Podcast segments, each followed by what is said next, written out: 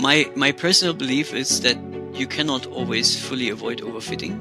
There, there's always a danger of having some overfitting in there, which is if someone claims, "Oh, I can avoid that to to 100%," I would say they're lying. uh, it's very very difficult. maybe a bit harsh. Uh, but but it's actually really really really difficult to avoid overfitting completely. But there's a few things you can do to at least uh, you know mitigate it a little bit.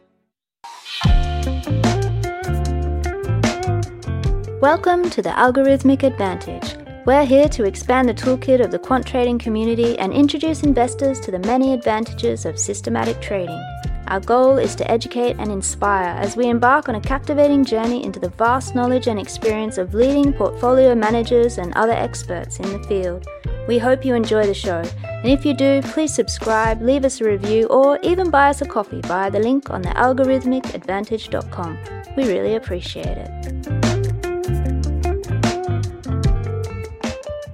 Hi, traders. Welcome back to the Algorithmic Advantage podcast. Of course, my name is Simon, and with me is my co host, Rich. G'day, Rich. How you going? G'day, Simon. Very good. We're really um, loving the podcasting so far. We'd just like to remind you that if you want to help us out, if you could leave us a review on iTunes, that would uh, that would help enormously. We'd love that. Of course, subscribe on on YouTube. Some of our shows are more visual uh, than others, and uh, so, but it's across all of those platforms. Uh, today, with us, we're uh, privileged to have Dr. Thomas Starke. Um, Tom is uh, is now a Sydney resident, but with a German background, and he's worked globally. I know he's got a PhD in physics, so I'm going to try not to be too afraid of that. Has worked at Oxford University, worked for Rolls Royce uh, before going on to funds and prop shops. So um, there's lots of really interesting background there, Tom. Welcome to the show. Thanks for coming along. Thank you. Thank you. I'm real, real pleasure. We're, we're super excited to have this chat with you and uh, and go in any direction that it that it may take. We can talk about uh, you know how you've been progressing your research and trading uh, skills and development over the last decade in particular. Um, but uh, let's just start with a, a fairly brief uh, background just to give people um, uh, an overview of how you got into trading and, and what that sort of what those steps were from from physics to engineering and, and so on into trading and uh, and then we'll quickly try and jump into the trading itself. Sure, sure. Well, I I uh, I started out as an engineer and, and physicist, so I worked uh, you know in, in some engineering companies like Rolls Royce and also in academia a bit. And um, at some point, I had this crazy idea, oh, why don't I, um, you know, I've never heard, done anything really about stock trading. And I thought, why don't I just build some computer systems that trade on the stock market? And I prop up my, my engineering salary a little bit. and um, I basically started looking into this and yeah, it became quite an obsession. And, you know, I started building, you know, systems and and at the time there wasn't really much out there. So so what I did on the side as well was to uh, have a blog, and so I was one of at the time probably about three bloggers on the whole internet uh, talking about this stuff. So um, that was quite a lot of fun, but but there was a point really where it became so much of an obsession that it actually really interfered with my work, and I had to basically quit my job and just do this full time. And so at first, you know, did, did it, yes, probably not the only one. I was probably an early one. that's, that's true. Mm-hmm. So at first I, uh, I did a, a, little, you know, a little bit of this on my own and, and I was sort of traveling the world and doing this on the side, basically sitting in cafes and, and programming. And uh, actually, I'm probably one of those people that had their first ever trade submitted uh, in an automated system, so not not necessarily uh, by hand. And um, you know, as you do that, and also through my blog and the fact that that people obviously started to get to know me a little bit, you know, I got job offers, and people say, "Oh, why don't you come along and help us to build an automated system?" We always wanted to do this, and so uh, you know, I worked for various firms, uh, learned a lot in the process, and then finally started my own company, which was mostly consultancy for all types and shapes of firms. The interesting part of doing that was that I really got to see very, very many different aspects of the uh, financial world and, and many different uh, types. And so I'm not uh, too afraid on taking on a challenge. And I had a few very interesting challenges over the years. And uh, currently, I'm still running my business, but I'm also uh, working with some uh, big uh, family office on their alpha generation. So that's at the moment my main uh, uh, task, I should say. So, so I'm focusing on that, uh, which is also very interesting uh, for me because it really ramps up uh, my game by really developing strategies that can take some large amounts of funding and yeah, so so there's definitely mm. new challenges there uh, than when you work with uh, smaller uh, um, with smaller uh, strategies. Yep. Tom, how did you find the transition from physics, the understanding of physical systems, to trading, the understanding of human systems? How, how did you find yeah. that transition? That's a good question, actually, because uh, initially I thought, ah, this is going to be really easy. and it's not a uh, it's not a problem. And I, I think I think um, a lot of people coming from the physics data science background actually think that, but in fact, it was not that easy. Uh, I had to really completely rethink um, a lot of my ideas about the world, I should say, and coming from physics, of course, there are a lot of uh, really similar things.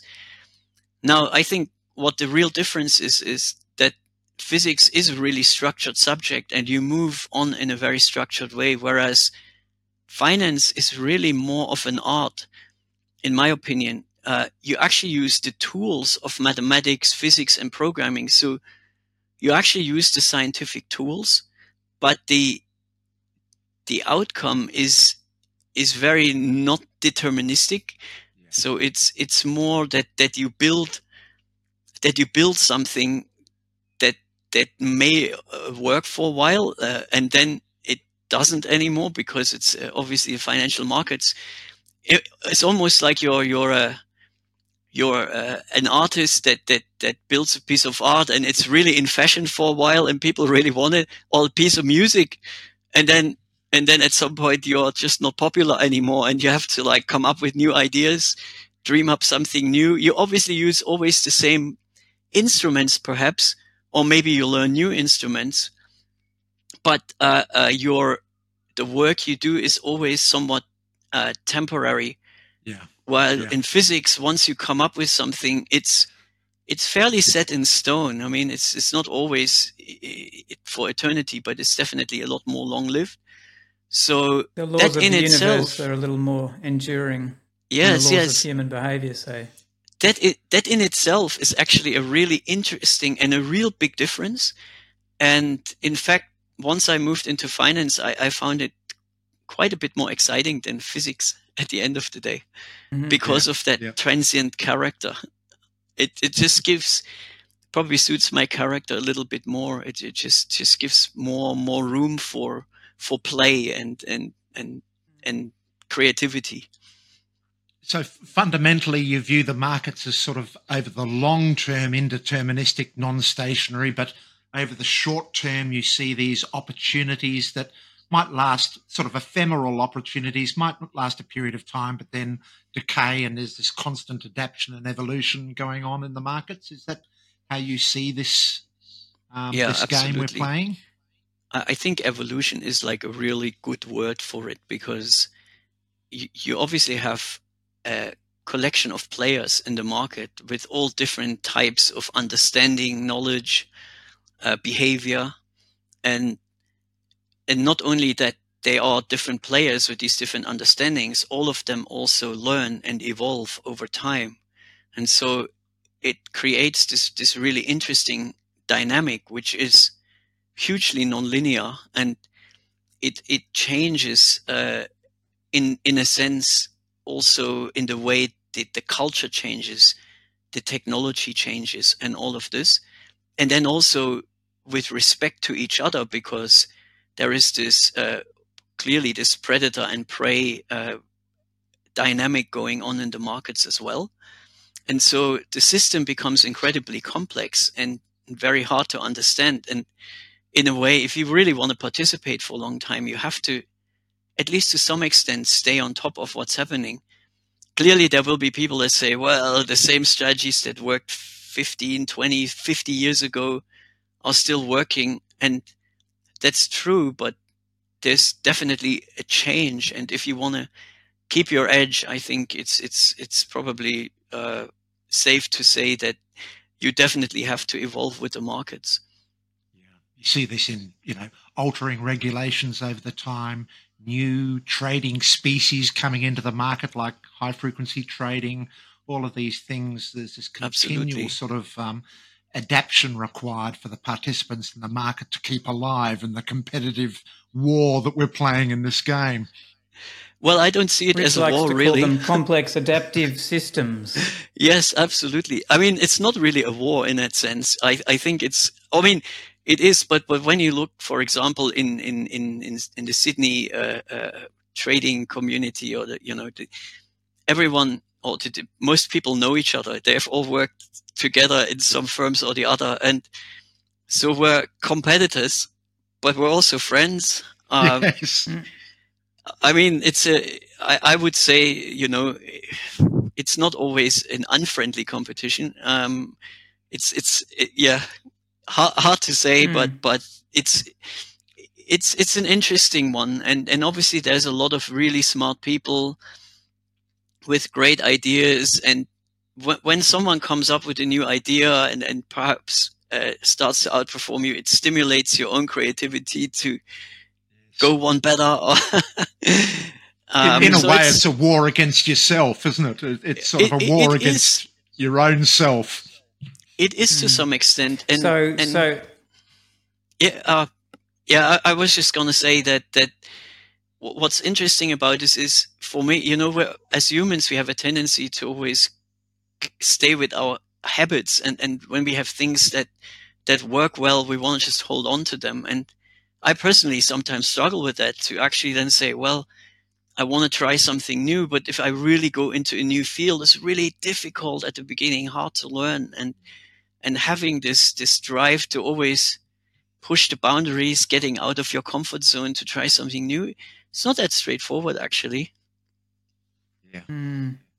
So I don't want to miss on some of the um, evolution of yourself as a trader and the systems that you've been through and, and, and some of that journey. But you've triggered me to want to dive into the, the present moment first, which is um, when you're talking about the complex nature of the markets and the changing nature of, of um, extracting profit from those markets. What's your sort of uh, what's the general approach today in terms of finding factors or finding alpha or otherwise just making money out of the markets? What's your approach to um, to research and searching for those factors then?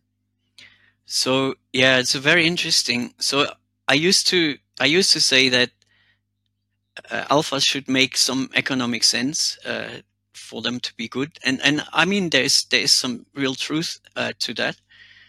Specifically, if you are somewhat discretionary and you you know you actually watch the markets and you see what happens. Now my approach um, has definitely changed and you probably remember when the book uh, about Jim Simons uh, from Rentech came out, it didn't reveal much about what they're doing, but what it did reveal was that they're really using um, a lot of interesting uh, ideas that are really not obvious or they don't have any obvious economic uh, reasoning behind them, but nevertheless, they are interesting alphas. and that leads to to a concept called micro alphas, really, which means that that you have effectively a large number of little trading strategies that that make you know that generate somewhat uh, of a of a of a P&L or an alpha, as we say. For th- those of you, I, I'm not sure whether your readers are very familiar with the concept, but it basically is you try to have all these small strategies that are s- hopefully quite uncorrelated, and you combine them, and and uh, what you find is that the combined performance of those actually provides you with a much much uh, better performance than each of these individual strategies. Now, when you do that, uh, there's a lot of. We, would talk about that in terms of. Um, we'd talk about that in terms of return streams. So each of these alphas are producing a an uncorrelated return stream in relation to um, yes, other return yes. streams. So when we consolidate that, um, it produces a, a, great portfolio result. That, that's probably how we'd refer to it in our world. Yeah. Okay. Okay. Interesting. Um, so for me, I really see them now as as purely mathematical objects that are combined with some sort of mathematical uh, uh, operations, and and those operations could be just a simple summation or a more complex, say, a mean variance optimization process or something something of that nature.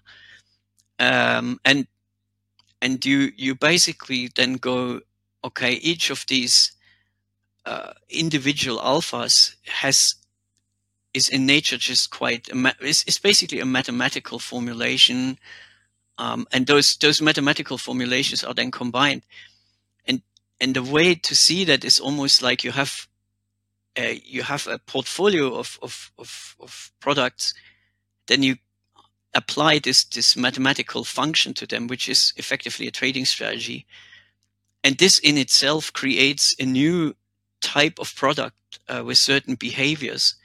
And then you combine quite a few of those uh, together. So it becomes really quite abstract. And what's interesting is and i had this discussion before it, you you you completely let go of ideas of trend following or mean reversion or any of this. It's just like okay we've got a um, some some sort of mathematical formulation that has a predictive element to it. It may not be big, but but many of them combined actually lead to very interesting uh, performances. It sounds and, a bit, Tom, as though it's a bit like weather forecasting using ensemble models um, to, you know, predict outcomes of weather. You know, the broad phenomenon of weather over a period of a short period of time you know, putting together these non-linear equations together um, that, as an ensemble, produce this output or this outcome. Is that the sort of thing you're talking about here? It it is in a way. Um, I am one of the uh, one of this quote unquote uh, uh, Bibles, if you will, in um, in quantitative finance is Grinold and Kahn Active Portfolio Management. You may have heard of this book, and in there they have this famous uh, it's called the golden rule of asset management or, or portfolio management or something.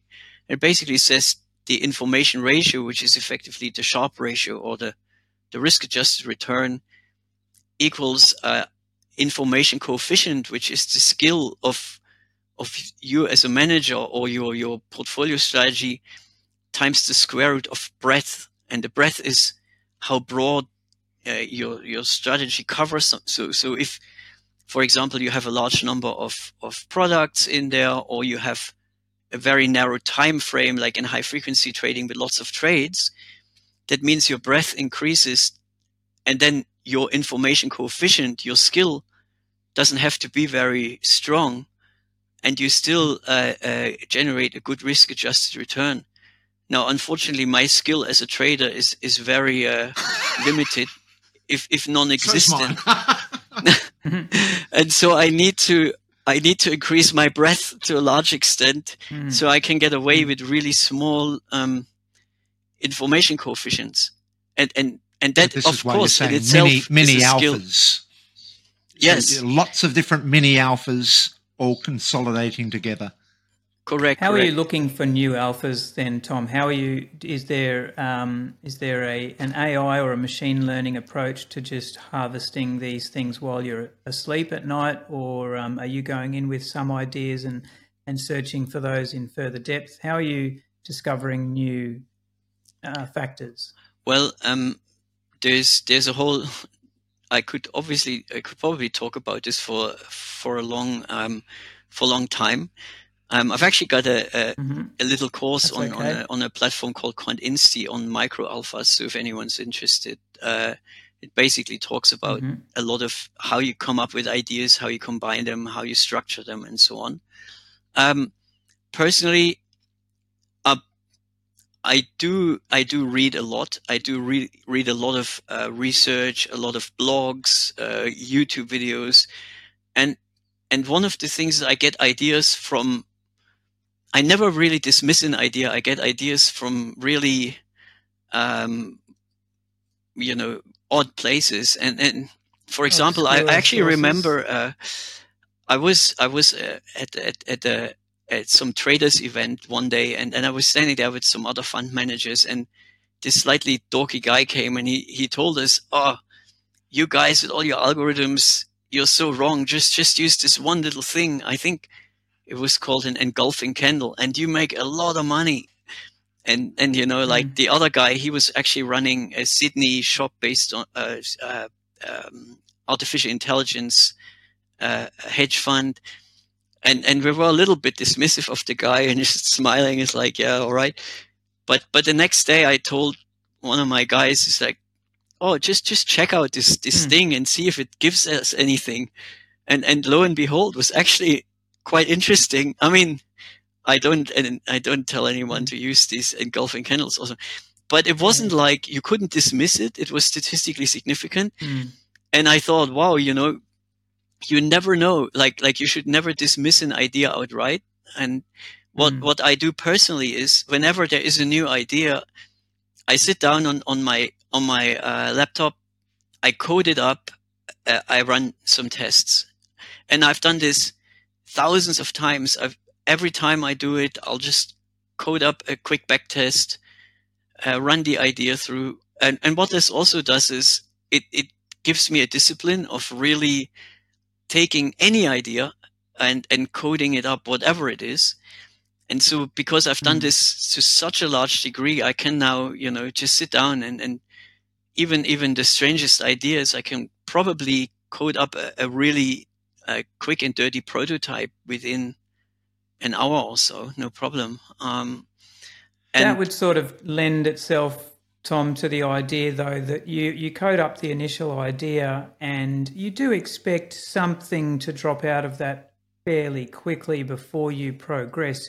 Uh, you don't expect to um, have to look at that a thousand different ways and run 10,000 different permutations to find something. So, one sense, it tells me you are starting with a certain expectation and, and you're looking for at least a certain hurdle and then you'll progress. Is that fair?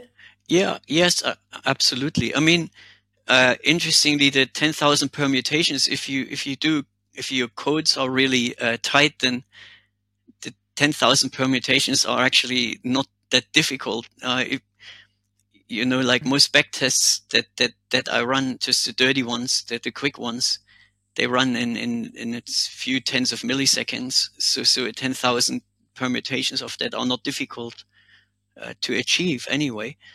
So um, I would say that that just just getting into routine to actually see ideas, whether it's a, a science mm. or a research paper that you found online or a blog, and just really sitting down every time and going, okay, I want to see what's behind that, coding it up, testing it.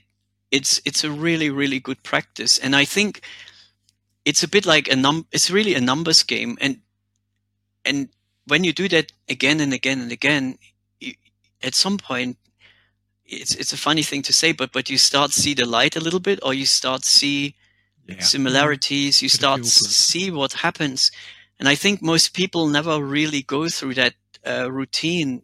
That generally become, I don't know, trend followers or something, and and basically take one specific idea and then try to optimize it as much as they can, which is fine. I mean, I'm not dismissing that, but uh, my way was a bit different, trying to basically play the numbers game and getting as many ideas. And then what I also do a lot is combining many ideas, combining um, all types of trend following, uh, pattern recognition, uh, mean reversion, all into one strategy, for example. Um, it's very mm. possible. Tom, um, just just quickly, so I, I, remember when I listened to your um, interview with Aaron Fifield, um, it was about six years ago, I believe it was. Um, you were talking about your use of alternative data sets to identify alpha or, or factors. Um, yes. So and then I hear you now talking about the possibility of engulfing candles um, within the price data itself. So, uh, when when you're looking at the mix of where you're drawing your ideas from, the data sources, how much would be alternative data sources versus price data? Um, well, at the moment, I'm actually uh, I moved away from the alternative data sources quite a bit. Actually, uh, this was something I explored uh, for quite a while, and and there is definitely a lot of uh, opportunities in alternative data sources.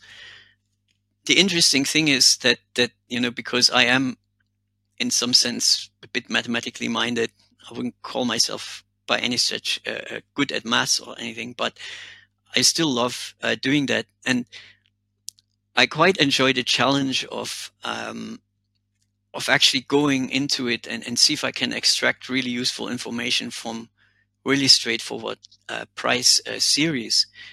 I actually, I actually want to want to give you a little thought experiment. Just imagine um, you take any conceivable trading strategy out there, and and you all uh, you all test them. So, so there could be you know could be anything. Uh, just just uh, think about what could be uh, the expected um, what could be the expected performance out of sample? So you, you would, you would test, let's say a million or billion different strategies and, and you obviously get a distribution of performances, uh, from each of these strategies. What would actually be, uh, the, the, the best, uh, uh, uh performance or, or the, the, sort of top uh, percentile that you could expect in in an out of sample uh, test. And it's it's quite interesting because because I've done uh, uh, something along those lines, and the result was quite surprising to me. And and I think um, academically that's that's quite quite an interesting question because it's the question of how much predictiveness can you actually extract from a um, from a historical time series without, uh, let's say, use uh, any alternative data or insider data uh, at all. But but how much how much uh, information can you really extract from historical time series? And so so I did I did a little bit of testing along those lines. It's quite fascinating, actually. I haven't got conclusive and what answers did you find, yet, Tom? Did you find it? Did you find the it, it a very weak edge uh, that you can exploit, or was it a stronger edge than you anticipated? What was the what was the degree of sort of predictability in that historical series? Good, good question. So, so what I found was that it varies with the trading frequency that you use. So as the trading yep. frequency increases, the edge does drop off.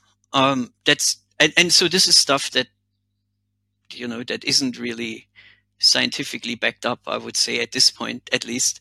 I'm planning to maybe write a paper on this, but I haven't yet.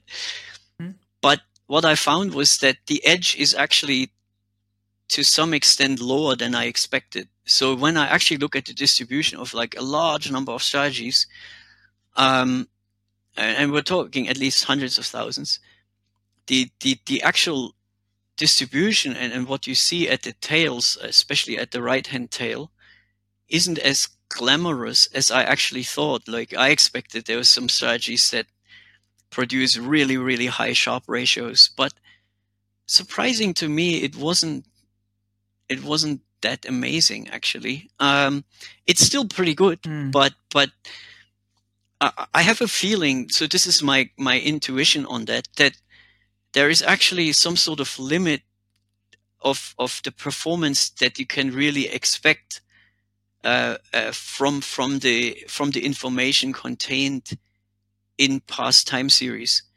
I mean, of course, you can in, sam- in sample you can produce strategies that give you a perfect straight line, but but out of sample it's a different story, right?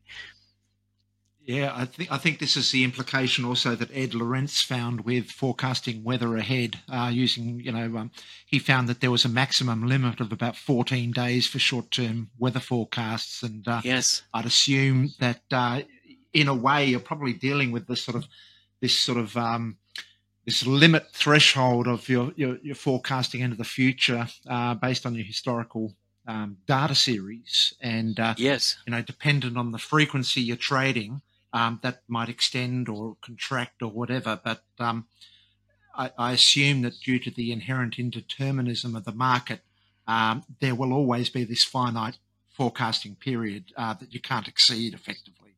Um, yes, which means yes. that the edges will always have to be um, you, you always have to be continuously looking for new edges, new opportunities based on that that threshold limit, if you know what I mean.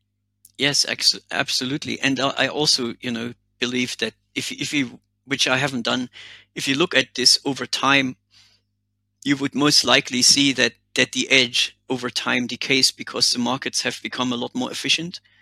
So the uh, specifically the right hand tail is probably going, or also the left hand tail for that matter, because you could technically reverse strategies. Uh, is is probably um, really getting narrow. You know, it's it's it's yeah. diminishing. So so it it really tends towards uh, the to zero line uh, in in the in the extreme. But of course, that's not the case. I mean, there's still a fairly you know a fairly sizable distribution of edges uh, available. Uh, but I I mean, my guess is over time they definitely narrow. Yeah. Tom, I know you um, use Python and have built your own backtesting engine. I, I assume you do most of your uh, process with your own software there. Is that the case? And have you had any um, use of other retail platforms, say, or even other institutional platforms that um, you've had a good experience with, or that are uh, that you recommend to people, or you actually recommend people start building their own backtesting engines in Python and learning to code in Python? Um, that's that's a very philosophical question. Um, now, um, I personally like the discipline of actually coding everything up myself because it it really makes me, you know, it makes me really go deep into into what I'm actually doing, and also helps me to understand how other people structure their platforms. Obviously, over time, uh, there's been quite an evolution of the way I build my backtests by doing it over and over again. And every time I run a backtest, I lit- I start from scratch again. I, in Python, I just go import NumPy as np. I uh, I do that by by hand basically. Um, sometimes I do copy and paste, but hardly ever. I, will I'll literally start from scratch. Mm. Now, it, first of all, it gives me good discipline, and and secondly, I went through a lot of uh, trading platforms and you know backtesting platforms. I tried a lot of them, and none of them has really been very satisfactory. Why? Not, not so much because they're not good, but you know each each strategy, if you will, has generally some idiosyncrasies in them that make them a special use case, or, or there needs to be some sort of special use case. And often adapting a platform to that little idiosyncrasy that you have uh, can take longer than than just coding it up yourself. So, so a lot of these platforms are really good if you do very standard stuff, but and this is true for any software. As soon as you want to do something a little bit non-standard, it becomes very difficult. And so, in a way, I, I feel happier with that. But having said that, I mean, you know, there's there's clearly a lot of really good uh, platforms around, and and uh, you know, I've I've been pretty much through, you know, through an iteration of, I don't know, uh, at least, you know, at least uh, a couple of dozen of them. And, I would I, can't really say there is one better than the other because they all do their very specific things and, and some are good at some things and other good at other things.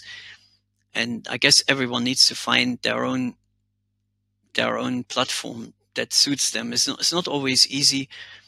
Or you you just start from scratch. That that's uh, you know there's a book called Learning Python the Hard Way and I guess I, I, I, advocate learning algo trading the hard way. mm. uh, but but fair enough. You know, uh, having said that, I have you know I have used uh, you know I've been been quite engaged back in the times when Quantopian was still there and using their uh, backtester quite a bit. Uh, but you know, and and and, and others. Um, and you know obviously I had clients that, that asked me to build stuff on their platforms. I even built a portfolio management system on MetaTrader, which was quite a challenge. MT4, uh, build yeah. complex mm-hmm. stuff on MT4. Um, so, so, you know, it's, it, you know, it's interesting. It's good to, good to understand how these platforms work. And that also obviously helped me quite a bit of doing, making my own work a lot better as well. Mm with all of this, getting to know different systems and, and working with different things over time, different types of strategies, different ways of researching, different tools, different data sources, data sets, um, have you gravitated toward, uh, you know, this is the art versus the, the science maybe, but have you gravitated towards a certain pool of, um, of things that you like the most, say certain contracts or certain time frames? Um, certain strategy types? Um, good question. Actually, actually uh, no. I, I, in fact, I'm I'm really trying hard to be very agnostic and open-minded about this. So I've been I've been through quite a lot of different things, you know, and, and so so during my evolution, you know, I started with like really standard equities uh, trading, and then uh, got into into options. Uh, did a lot with uh, futures. Uh, uh, also, for a while, dabbled with high frequency trading. Um, and and you know, there's quite a few things. And I, I think that that it's nice to have a good understanding of of many different asset classes in a way, and they all have their very specific uh, uh features, as you will. And it's really important also to dive re- reasonably deep in, into into what these asset classes actually do. And once you once you understand a few of them, it also makes it easier um, to see a bigger picture. In in because obviously, if you take uh, equities, stocks, then they're not existing in a in an isolated universe. You know, there is a there's always a flow of of of uh, funds uh, from say commodities into into equities and and out and and and then options can also have a large impact on the price of equities or the volatility of equities and so on. So understanding those dynamics by understanding the underlying products is, is quite important and so so really i mean in terms of of strategies and and products i'm i'm always trying to be really really as open minded as i can I have in the past gravitated towards equities a little bit, but I'm really trying to not uh, do that too much. And so I, I, feel that it's nice to be really open-minded and, and basically, specifically if I don't understand something, tackle that head on and go for it. Mm. What about time frames? Sorry, Rich, and then over to you. Yep. What about time frames, um, Tom? Just in terms of are there some time frames that are too short, as in let's say high frequency, for the non-institutional player to to bother with? Uh, yeah, I, I, would say that it, it's it's an interesting one because uh, you you've probably seen those papers where uh, the performance of day traders was assessed, and they found that 98% of day traders are unprofitable, so, something like that, and that's not a surprise to me because if you're retail and given the commission structure that uh, most brokers have, it's extremely difficult uh, to have an edge in, in that space. I don't think it's necessarily the skill of the day traders that is the problem, but but the commissions that that you pay as a as a retail trader are pretty high, and and so finding a profitable edge is statistically very very difficult. Um, and even even when you work in an institutional setting, um, finding prof- let let's say you just have a, a, standard execution system. You know these um, you know just uh, whatever standard you know whatever ret- uh, uh institutions use for their execution. It's still sometimes difficult uh, to find profitable edges in even even on a on a daily trading strategy. And if you go uh, to a, a, lower granularity than that, if if you do hours or, or even minutes, you really have to be extremely tight in your execution to actually get profitable strategies. I mean, of course, these statements uh, always have to be taken with a pinch of salt because you know some people have like a phenomenal edge that they just found and and it really doesn't matter whether uh, your execution is good or not but i would say that statistically speaking over a larger sample set uh, it, it becomes it becomes increasingly harder and, and not just linearly I, I think if you if you go below a daily uh, uh, strategy size, just given the given the commission structure you have to deal with, especially as a retail trader, it becomes very very difficult to be profitable.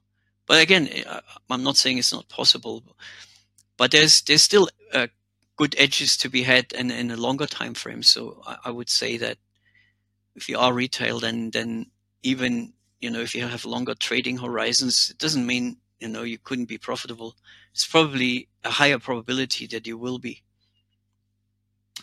tom let's now look at um, uh, your process today where uh, you're, you're, getting all of these mini alphas many different mini alphas maybe across different um, instruments um, but you've got all of these mini alphas together. You're putting them together in a portfolio. So um, there's two aspects. One is um, how do you what, what, measures do you take for position sizing? Is this something based on you know your information coefficient for each of your alphas, or something that tells you the relative strength of them that determines your optimal position sizing, or do you do an equal weighting across all of your mini alphas, etc., for your portfolio?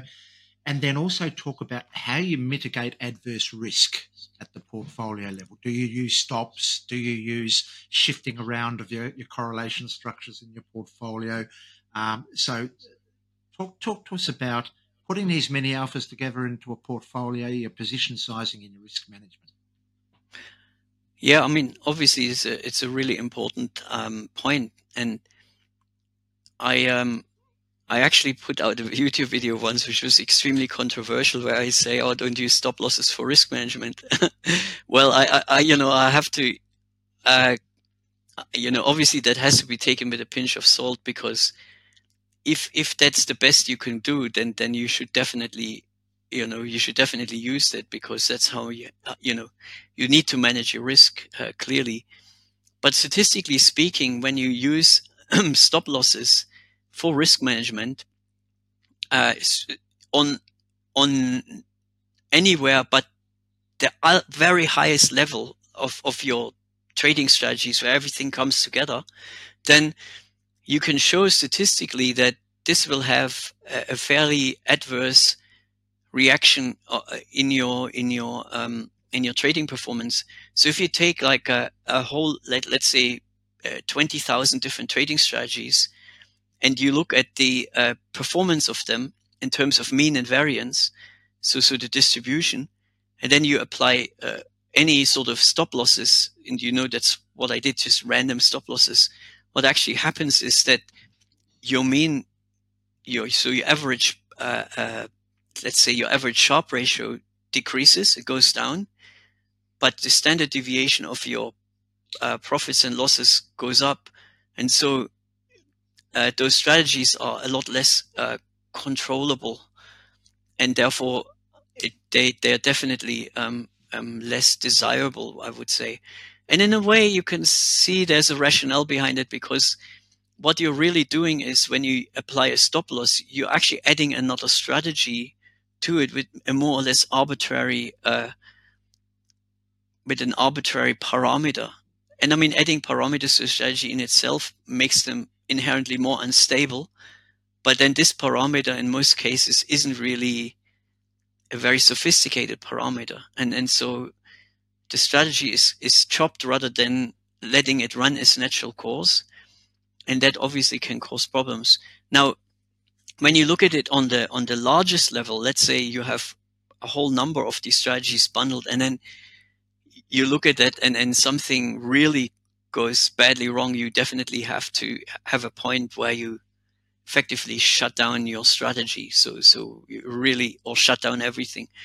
So when, when all of your, basically all of your models combined show that, you know, your, your returns are really on the, on the left side of the distribution and they go really a few standard deviations away from what you expect, then you really want to make sure that you, you know, you're switching off your systems and look what happens.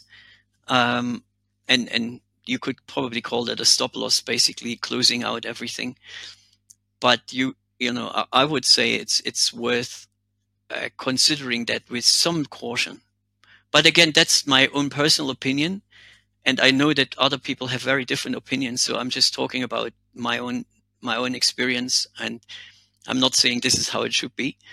Um, so I think it's important uh, uh, to to also take the advice from people like Grinold and Kahn that and and and you know uh, for that matter uh, uh, Harry Markowitz good old Harry Markowitz who said uh, the only free lunch in in financial markets is diversification. So I would say a diversified portfolio is a much much better risk management tool as a stop loss. And so you may as well use the free lunch uh, rather than the very expensive lunch uh, to run your strategies. And diversification is probably uh, one of the best you can have. Yeah, the great thing about diversification is the more you diversify, the smaller the bets that, that you have. Yeah, and small bets are probably your best defense in uncertainty as opposed to a possible stop loss that can be you know swept through quite quickly in a in a highly volatile Absolutely. market. So, so Tom, your your strategies are obviously looking at um, correlations for your your alpha. So, what do you do during periods of uncertainty or periods of regime shift? Um, so you mentioned how you might have maximum thresholds where you close the portfolio down or whatever like that. But um, given the degree of uncertainty in it, how frequently are you venturing out into that left tail? um, and uh, and how do you mitigate? Uh, how do you how do you deal with this process in very uncertain regimes? Um, well, generally, you you obviously uh, expect that that this is a, a, rare occurrence, but it does happen, and it's happened to me before. And um, t- to be honest, it's it's you, you really have to make decisions on a case by case basis. It, there's the, if if your strategy and and you know you've done all your due diligence and everything, and then your strategy nicely ventures off track, and you look at it, um, it's it's actually not like when you really come to that point, there isn't really a, a easy uh, process uh, for that. Obviously, I have my you know my my uh, tools in place to make sure this is actually a, a, truly unexpected move, and it's not something that I would expect uh, given all the inputs that I've had so far. If it does happen, then there is a point where definitely uh, um, some some manual um, some manual decision making has to be applied, and it's it's interesting that, for example, if if again referring back to even to Rentex uh, a book where even even uh, Jim Simons at some point on his yacht uh, when when the strategy started to really decay uh, uh suggested that you know they, they should interfere manually and of course yeah, they, they, they actually didn't do that and I, I guess that the, the best thing is to always uh, trust your strategies, but of course there are limits to that. So so there is definitely a limit to to uh, at when you know your your investors uh, actually tell you no this is not acceptable anymore. Are there some principles that you apply to work out model decay and to decide when a strategy should come offline because it is no longer performing as expected? Well, well, there are a few there are a few tools that you can use. So, for example, when you when you look at a strategy, you can, for example, calculate the uh, probability of the increase of your drawdowns over time. So, when you know when you look at at strategies and the drawdowns of strategies, then over time you expect them to to increase uh, usually with, with some some something like the square root of time or, or some some similar uh, type of measure and so you can then say well you know obviously that's not a hard and fast rule but you could say well statistically we we expect the drawdown to increase by a specific uh, uh parameter. And if the drawdown um, you know increases significantly more than that, you can then calculate the probability of of that being still within the uh, expected uh, drawdown that that you can have of the strategy, or if it's if it's way out, and if it's way out, then it means probably your your strategy or your alpha isn't working anymore. So the interesting thing is you can actually uh, do that on an individual alpha level, and that will give you uh, an indication of whether your alpha is still useful or not. Now, if you do that on an alpha level, uh, the interesting thing there is that let's just say you have a platform that runs and, and it uses a lot of alphas and, and you keep monitoring those different individual alphas.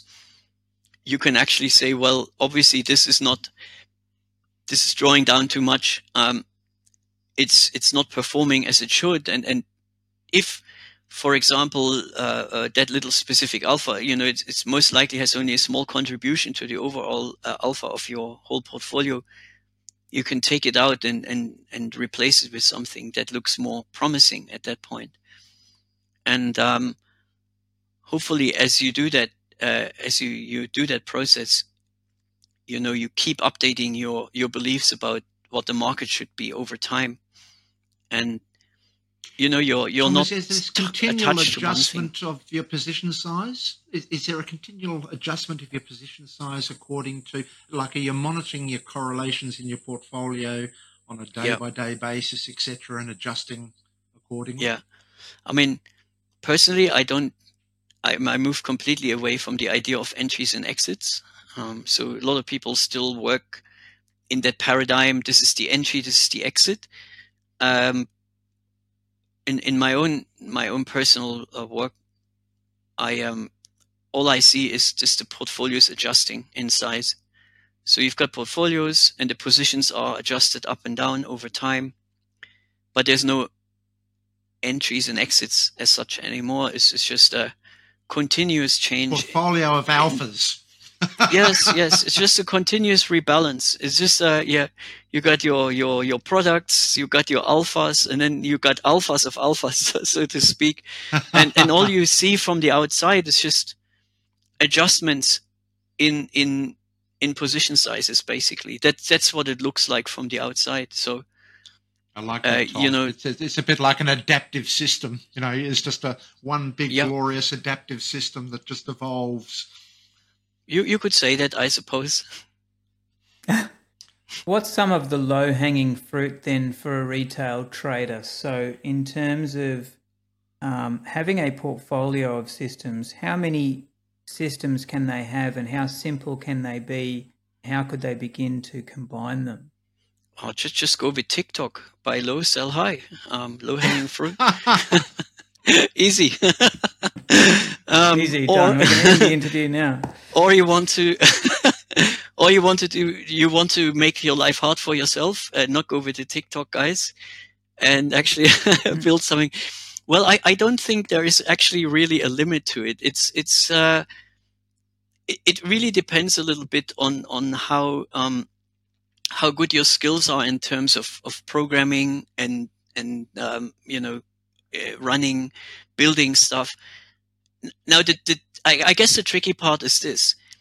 You know everyone has their own uh, specific skill set and and some people come from data science or ai some people come purely from trading. Um, some people are like physicists or whatever. And and you know each of each of them has a different uh, skill set. What we're really dealing with is a very multidisciplinary uh, thing. You know, quantitative trading or, or automated systematic trading is very multidisciplinary. So I guess what you need to do is really once you see your weaknesses, you should start working on your weaknesses and then see if you can balance out your weaknesses with your strength. And then once you do that, I suppose there's not really a limit uh, to to what you can do. The limit is really just how much time are you able to spend on on what you're doing, and how you how you allocate your resources. Because let's say you say, oh, you know, I want to trade my my my uh, super fund or my my the money that I make.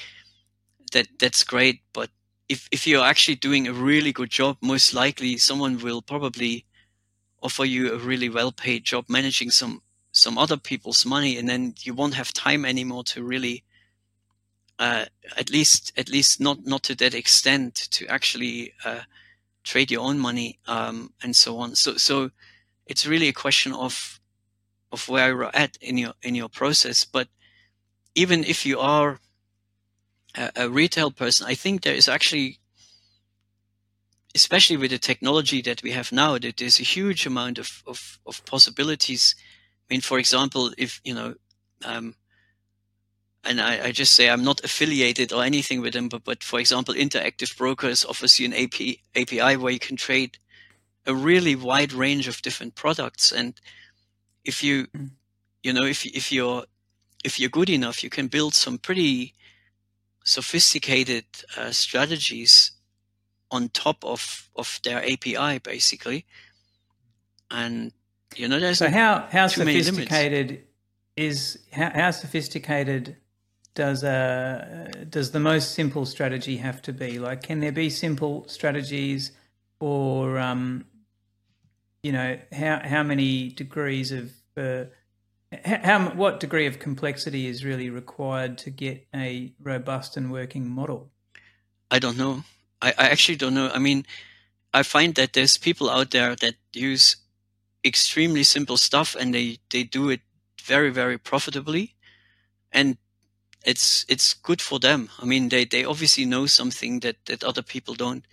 They have a really good simple edge. Uh, personally i'm i'm not that smart so i need to uh, need to find something that that works for me which is perhaps a little bit more complex. Um, but it's also and this this is probably a really important part of this. For me it's more fun to explore that because if you even if you have a really profitable edge and you do it day in day out it just feels like you're going through the motions. It's like work. Mm-hmm. and it could actually become quite boring. And and I, mm. you know my my attention span is probably not not as long as some other people's. And um, i'm definitely not someone who likes to work on a kind of conveyor belt. So I always I always personally like to to come up with new ideas and new challenges uh, rather than mm. doing the same old stuff over and over again. So it's really a lot of it really depends on your personality. I would say. I mean, when you really look at and and I see this with different traders and and what they do.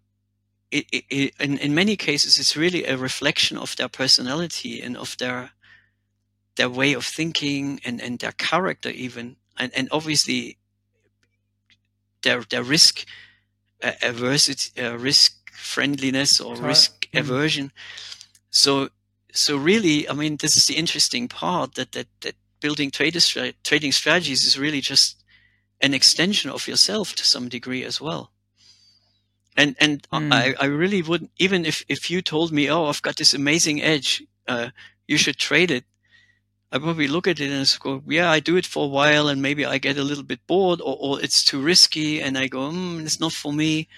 It, it's, it's really, you know, my, it, it's, it's, it's my personality that determines what runs mm. at the end of the day. Yeah, I think your personality helps you work out what you can validate. Like if it's not in your personality to be able to validate a particular thing, as well, then it's not you're not going to be able to create an edge there. Whereas if you've got the kind of personality to uh, to persist with and validate something, you know, in in one direction versus another, then that's the direction you should go, I guess. Yeah, absolutely. What what's actually really important is, and, and a lot of people really dismiss that, and and I see this over and over again. When um, I get a lot of people contacting me on YouTube, uh, on LinkedIn, and what a lot of people actually say is, "Oh, can you please tell me what actually is a good strategy? What what should it look like?"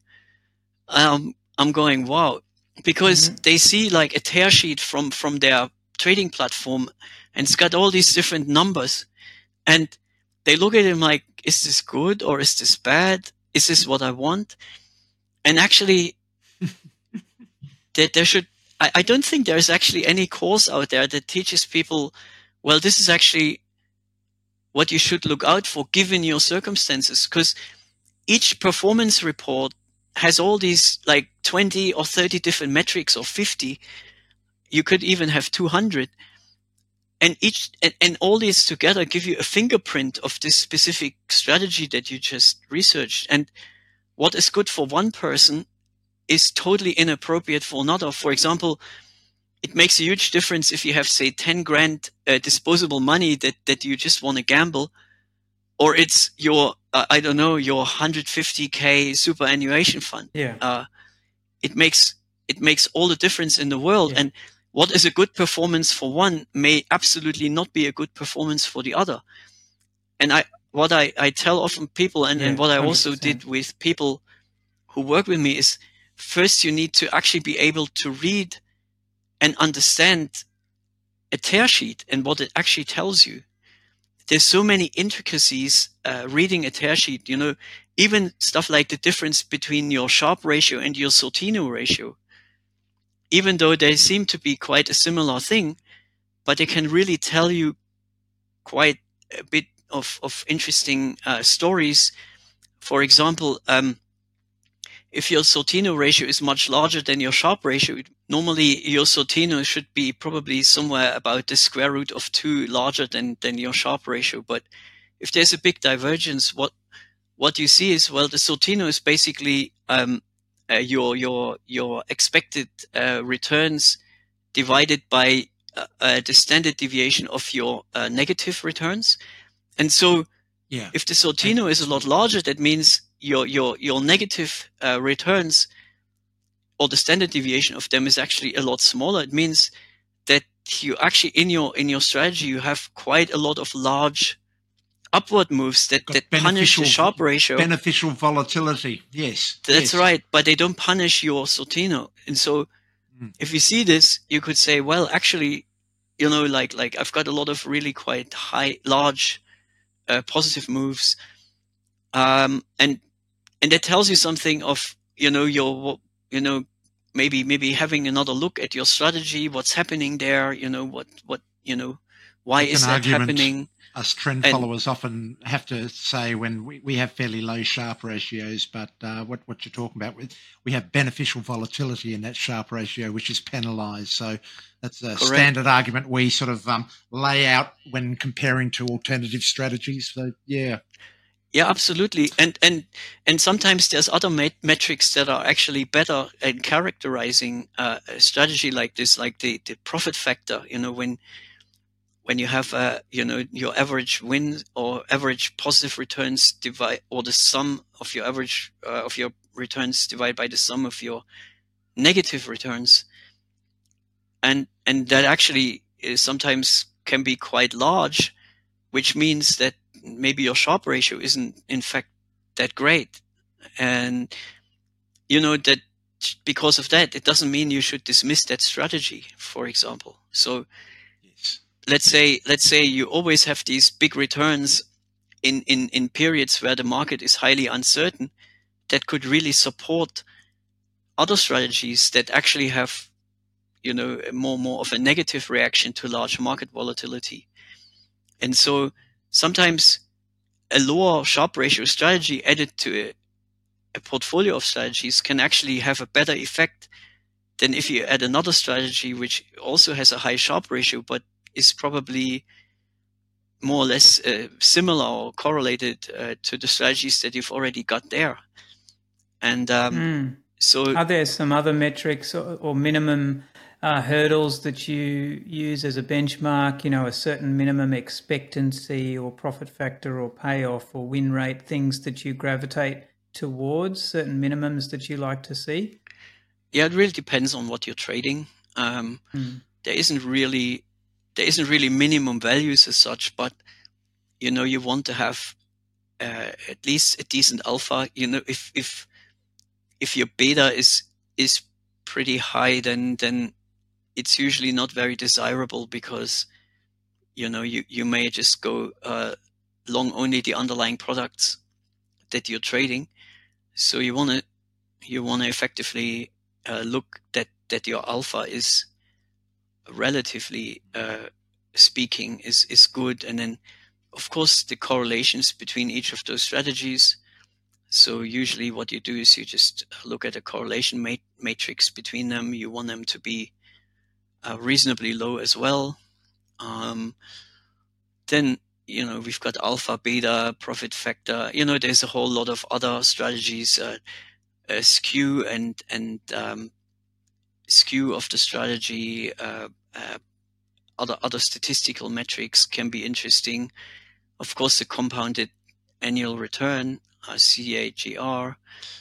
Um, you know, there's a whole lot. I mean, it, it really it really depends when you when you look at all these metrics and you effectively look at the fingerprint of them to to create a story around that. Uh, other things are, for example, your your your profit per trade can be an interesting one because if it's quite low compared to the commissions, then maybe uh, the backtest looks quite great, but there's very little room for error in there. Mm. And so if, if your profit per trade is, is low, uh, then that's also very dangerous. And, and even though everything might look really good, when things change a little bit in the market, suddenly all this edge that you've had before drops off quite significantly. So obviously, there's this. This in itself is a thing you could talk for for hours about. Indeed, Tom. Just quickly, um, we we haven't got into it yet, but um, uh, can you tell me what processes you're using these days uh, to avoid overfitting? Mm, it's a it's a very very uh, tricky subject, of course. My my personal belief is that you cannot always fully avoid overfitting. There, there's always a danger of having some overfitting in there, which is if someone claims, "Oh, I can avoid that to to 100%," I would say they're lying. uh, it's very very maybe a bit harsh. Uh, but but it's actually really really really difficult to avoid overfitting completely. But there's a few things you can do to at least uh, you know, mitigate it a little bit. And, and one that I use quite a bit is what you call system parameter permutation, where you basically, you know, you have a, say an alpha or a strategy, and then what you do is you, you just run it through a large number of parameters and some of them, you, you basically then get a, a in and out of sample performance. And what you really want is no matter what your parameters are, you want a correlation between the in-sample and out-of-sample performance. So if you're, you know, regardless of, regardless of what the parameters are. And so if, if you see that, then it means your strategy uh, past informs the out-of-sample period to some, so there's an information spill. But if hmm. this isn't there and, and your, your distribution of, of performances is just a big round blob and and there is no correlation then you know you may pick the best the best result but it's it's highly unlikely that going forward you you will actually get any decent performance out of that strategy so well so what people often do is they they do this optimization. You know, they grab the best performing strategy or whatever, and they. But it's not it's not enough to do that. I think it's it's really important to see whether that strategy as a concept, regardless of the parameters, actually has a bearing on on on what the performance might be going forward. So that's that's really that's really important. And then, of course, uh, in relation to this, the concept of walk forward optimization. So if you can, if you basically do this and you set your strategy parameters and then you have basically a way of selecting your strategy parameters in a certain, you know, in a certain algorithmic or systematic way, Range. you can then yes. basically yep. run that yep. strategy in a in a walk forward setting and, and then update your beliefs on the market going forward. And of course, if if that correlation between uh, out of sample or in sample and out of sample performance holds to some extent, then your walk forward uh, backtest or process should also show you a, a, a profitability. And that isn't a perfect uh, Tom, uh, way that, that to avoid any biases. Process, that gives you a window. That, uh, is that it? walk forward gives you a window where it, does a walk forward process give you a window to tell you how frequently you need to re-optimize the process, etc. Are you using that sure. as well in your walk forward? Sure. I mean, you need basically a look back window. So it's the, the period of time that you look back. And then you need a, a, a window uh, that you step forward in. So, so you have these two windows and obviously you need to make some decisions on, on what these windows are. But, you know, in, in, in a sense, what that does is it forces you to have a systematic way of determining your system parameters as well, rather than picking them manually out of thin air where you go, oh yeah, I just use this. You actually have to say, well, systematically, or you need to put a systematic process in place that does that. And, and that gives you some discipline, uh, which will come in very handy later. And, and if that walk forward process gives you some decent results, then, then you can have at least some confidence that your strategy will still work going forward. Of course, you got to be quite careful when you program this. It's very easy still to introduce some really subtle biases. Um, and mm. that can always happen. You know, you probably, you know, I think most people have that happen to, and even even the pros that that I work with, no one's actually uh, immune to sometimes introducing a subtle mm. bias in, in in the programming, and then you you run you test stuff for a month or two and then suddenly go, oh my God, I just did that. and I have to start from scratch hmm. again. That that is that is always a possibility, and it's it's difficult to go past that. In a in that institutional in that institutional environment, Tom, is there a certain amount of time that uh, a strategy generally has to perform uh, before actually taking it live?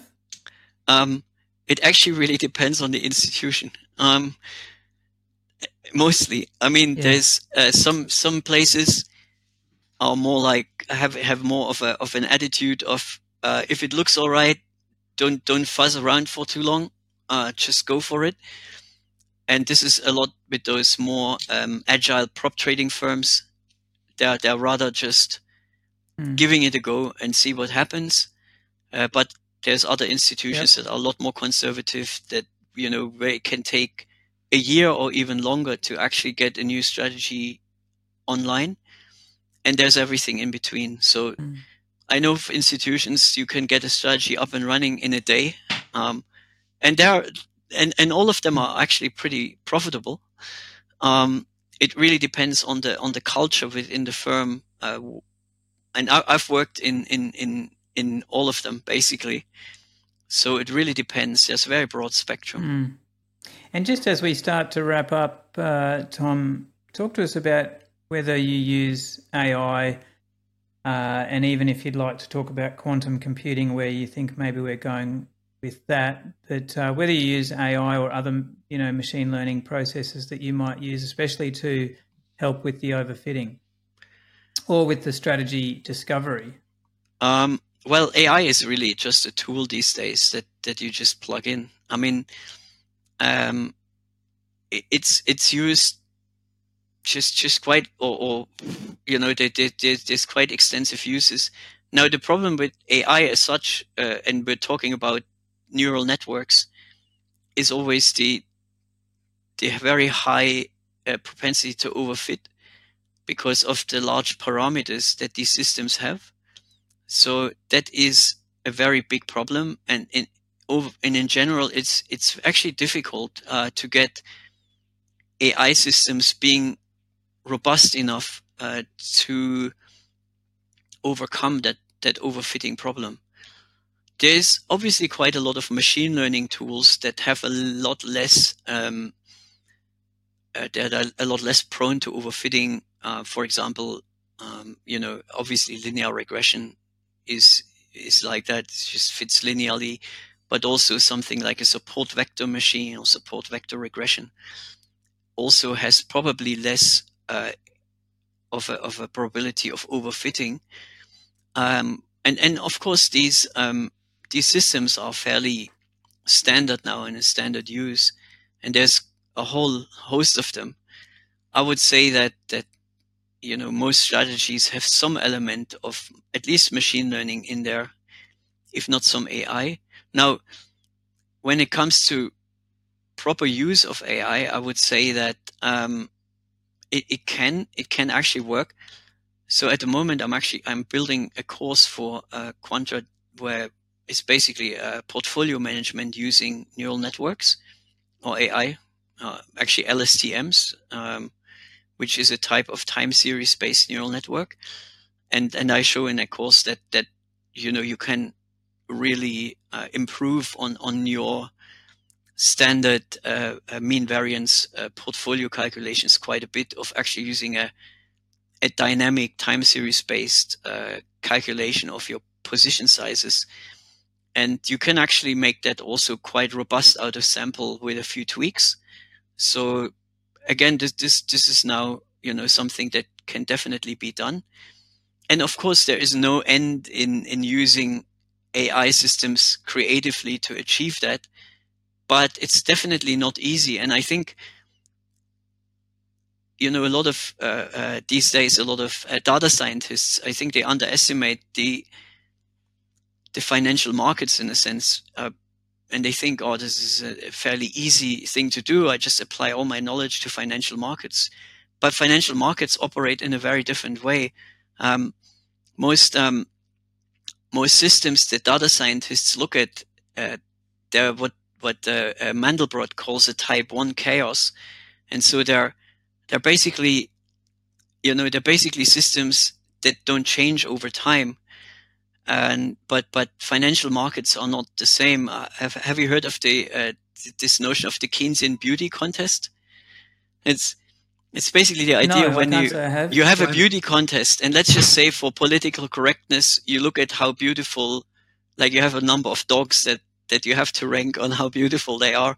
And so if you have a, let's say a big audience and they all have to rank uh, uh, the, the doggies of, of how beautiful they are, what you normally will see is a very stable distribution of your doggies. Um, and so, so, you know, you, you got the, the most attractive one looks like, uh, you know, you got the most votes and then it goes down. But, but this changes completely when you actually ask the audience to tell what everyone else thinks is the most beautiful. So, so if you instead of voting for the underlying subject, you vote on, on the people who are voting, then you get what's called a type two chaos. And what that means is, is it becomes extreme.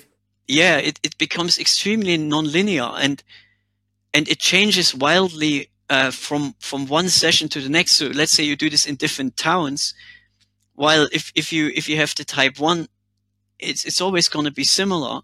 The type two suddenly is a com- you know changes the result completely from one town to the next, and um, and that's what we're dealing with in financial markets. Well, I've travelled around a few towns difficult. in Australia, and it, it is quite different, I can tell you. But that's another conversation. I believe that.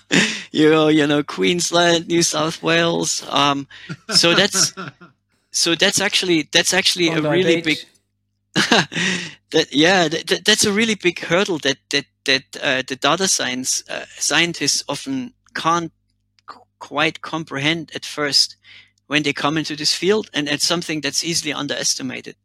So i would say that that you know you got to be quite aware of that when you use those tools. So that was i think mm. the first part of your question. There was a second part which you may have to oh just whether you had any anything to uh, to talk to around um, quantum computing. Oh quantum computers. Well i'm a physicist so i love the idea of a quantum computer.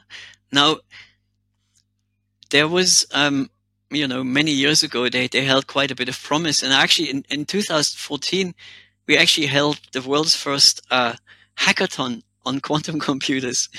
So it was the idea that oh yeah we, you know we have a lot of smart people coming in and writing uh, code competitively for a quantum computer and see whether they can do it, was good fun. But um, you know the expectation that within 10 years uh, the quantum computers would really be in a in a sort of general working state that that people could use them that still hasn't it hasn't really materialized just yet. But they do get quite a bit better.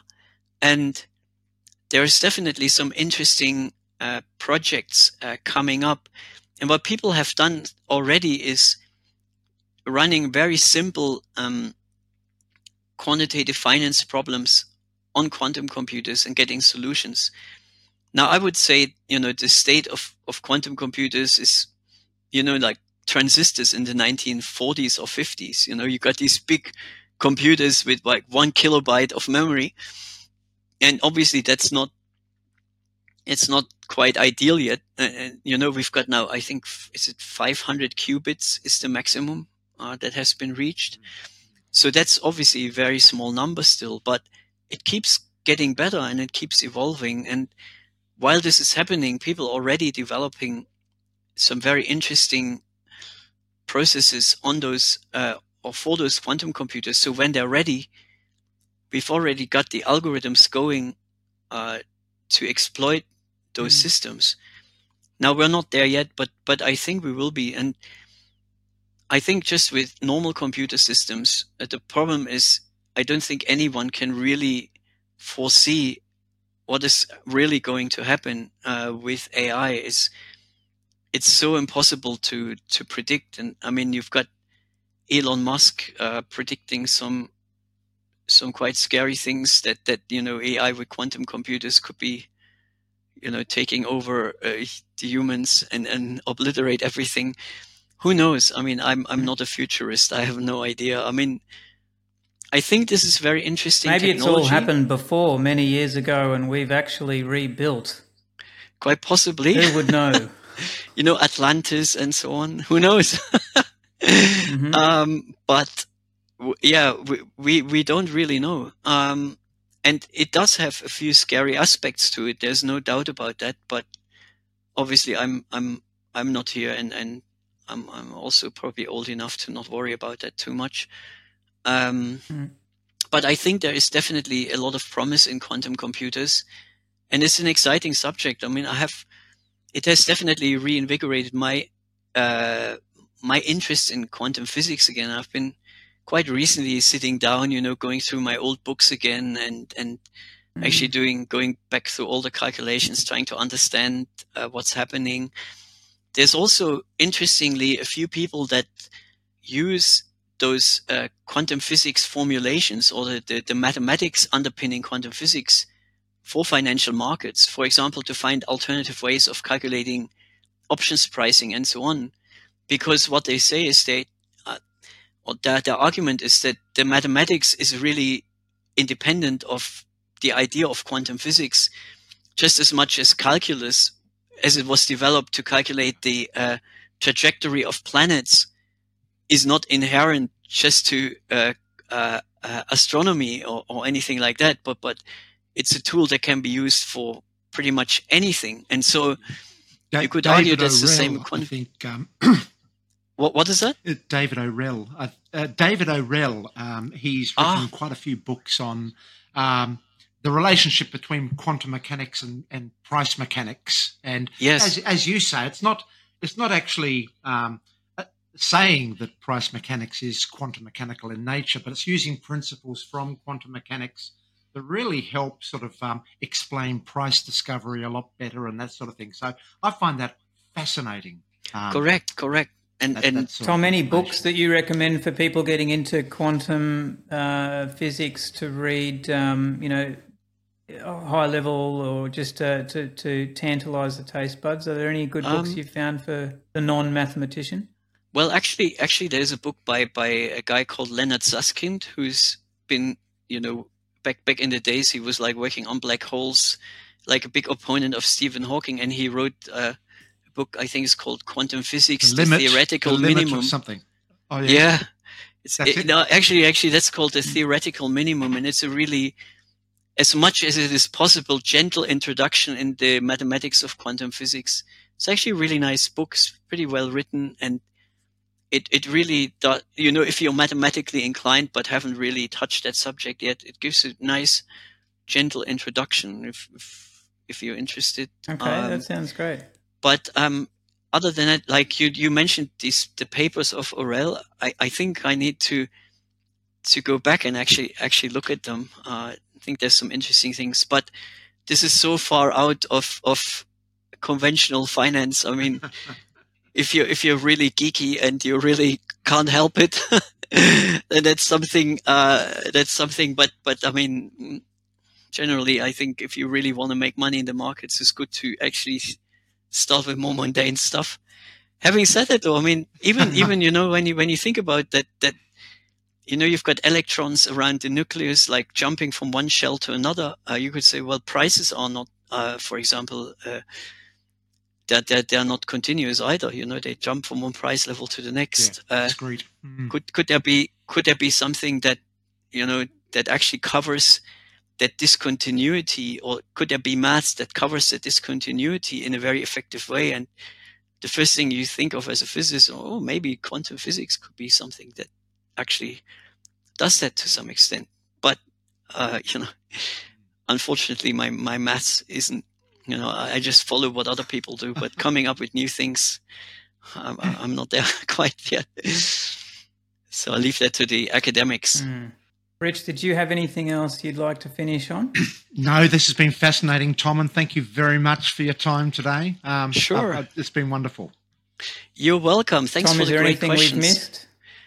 Um, yeah, about a million things, but that's okay. we can't really avoid that. Um, if you yeah, well, can only think so of much anything, you can do in an, in an yes, hour and a half, isn't there? Exactly. But if you have anything, we can always run another one, another session. That'd be great. We'd love to do that right, sometime. And meanwhile, Tom, if people want to get in touch with you, so you mentioned your consulting firm at the beginning. I know that's AAA Quants, AAAQuants.com. Yes. Um, if people wanted to get in touch with you, should should we direct them to LinkedIn uh, or any other resources, or the links to your uh, training programs that you've mentioned, your educational content? Yeah, I think I think um, um, LinkedIn is definitely uh, the best way to get in contact with me. Um, then, yeah, I have some some of my uh, some uh, training programs uh, on on my own platform.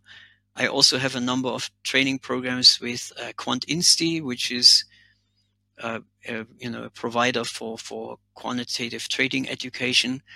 Uh, there's there's three. There's one on reinforcement learning for trading, uh, one on micro alphas, what we've also discussed, and another one coming up very soon, basically early early 2024 in, in a month or two, on using uh, AI for portfolio management. So uh, there's some interesting stuff there. So quite a lot of what we've discussed is also covered to some extent in in those, or to quite a large extent actually in those uh, programs. I've also got a YouTube channel right. which I sometimes put out some things that are interesting. And recently I started working with a guy who's a good programmer but never had any experience in quantitative finance. So I'll basically teach him the beginnings of quantitative finance and, and, and, and automated trading and basically just, mm. just put it on put it on YouTube for, for people so they yes. can get an idea you of do the some process. Python instructional stuff there. It's on it's YouTube. not I've noticed your Python instructions. yeah. It's it's not it's it's it's really just a a conversational and and obviously coding uh, thing. So it's nothing super slick or anything, but I think it's it's got some really very interesting aspects in it. Uh, so if anyone's interested, check it out. And what's that channel called again? Uh, just Dr. Tom Starke. Yeah, I think it's it's Yeah. Dr. Tom Starke. Um, actually, I'm not I'm not e- exactly sure what the channel is called. I think I'm pretty Yeah, sure it's like Dr. Tom Starke. Another name, Um, but I always find it by by that. yeah, yeah, you you you you know if you go you you'll probably find it. Uh, If you and Google my Quant name, you Insti, so all the educational stuff, all the educational stuff's on QuantInsti. Otherwise, um, Well- well, I've got two- I've got two actually. There's my my uh, I've got one that's on Podia as well. Um, so Podia. that's another. What's uh, the? Is that Podia.com? Yes, I, I can send you the link. Um, and then you've got Yeah. QuantInsti as well. So so there's there's several. Um, Okay. just you know, it's just evolved slowly over time with different things, and um, so it's a little bit here and there. but that's okay. Um, it's not. It's just a side hustle. So yeah, Excellent. Well, people appreciate it. They don't. They love following you. Um, some of your previous programs have got a lot of watches on YouTube. So, thanks so much, Tom. Yeah, Thank send me through all the links to anything that you'd like to for me to include in the show notes, which will be on YouTube or, or on the, our website as well, so we can link to all of that. Uh, a link back to your profile and your material. But yeah, we'd love to chat with you again sometime down the track, see how you're going. And we wish you all the best with um, the work you're you're doing at the moment. And uh, yeah, thanks once again for coming And on. have a great Christmas, Tom. same to you. Have a wonderful Christmas.